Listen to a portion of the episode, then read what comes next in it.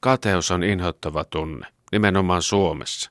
Täällä se vain kalvaa ja nostaa pahanhajuista, suodattamatonta verenpainetta läskin läpi uutteena pintaan, erityisesti näin kansallisena kateuspäivänä. Monessa maassa ja kulttuurissa kateus saa ihmiset toimimaan ja pinnistelemään, että itselläkin menisi paremmin. Varallisuus kasvaisi, onnellisuus lisääntyisi. Ei täällä.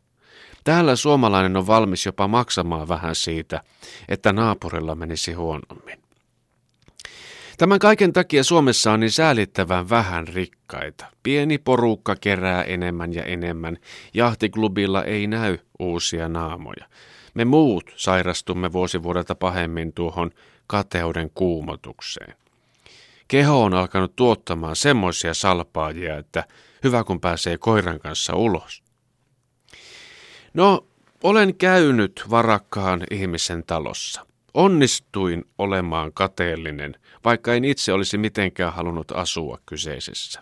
Materiaalit, uutuuden viehätys ja ilmapiiri eivät puhutelleet. Silti kihisytti. Iso raha, se antaa aromensa sisäilman laadulle. Tuloerot ovat eroja, ja ero on aina kipeä asia, syvä haava. Meillä on ainutlaatuinen lahjakkuus kääntyä sisäänpäin. Oma elämä jää tänään melkein elämättä, kun kauna ja kateus tulevat tervehtimättä sisään. Taas tulee omituinen olo, vailla mitään todellista syytä. Kun on tulva ja lukuja roiskuu silmille, pääväriksi nousee punaisuus. Kun jää vahingossa tuijottamaan kaikkia noita nollia, joita on ennen pilkkua pelin kehittäjän vuosikertomuksessa, sitä jää miettimään, mitataanko ihmisen arvo vain rahassa. Onko tuloton, tuottamaton, eikö hän ole saanut viime vuonnakaan mitään aikaan, ei mitään mainitsemisen arvoista. Oikeastaan hän on pahan tekijä, koska ei ole maksanut verojakaan, osallistunut niin sanotun hyvinvoinnin rahoittamiseen, jonkun ekin, joka kyllä näyttää pahoinvoivalta.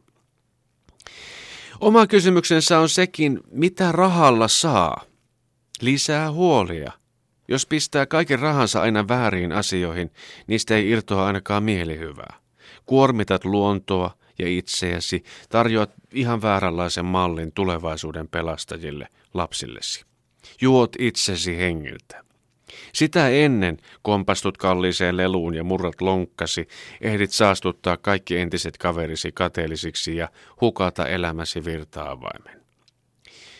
Karkeasti ottaen elämässä on tuloja ja menoja, ja nyt kuva pitää nähdä isona, ei veroilmoituksen kokoisena. Kiitollisuus on lääkettä kateuteen. Sitä olisi saatava äkkiä ja suoraan verenkiertoon. Ne, jotka panostuvat veronkiertoon, eivät typeryyttään osaa tätä ihanaa seerumia kaivata.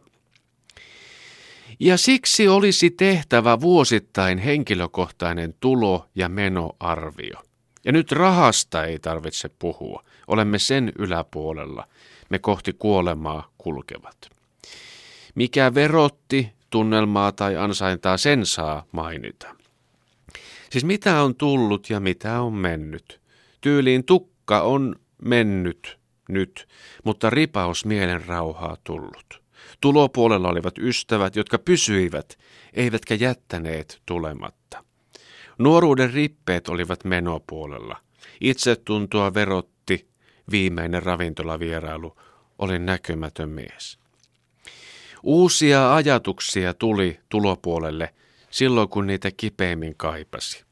Ja nukkumaan meno oli taas niitä parhaita menoja. Ja lapsi, se on kasvanut niin, tullut ja mennyt. Sitä kassavirtaa katsellessa tuntee itsensä vihdoin rikkaaksi.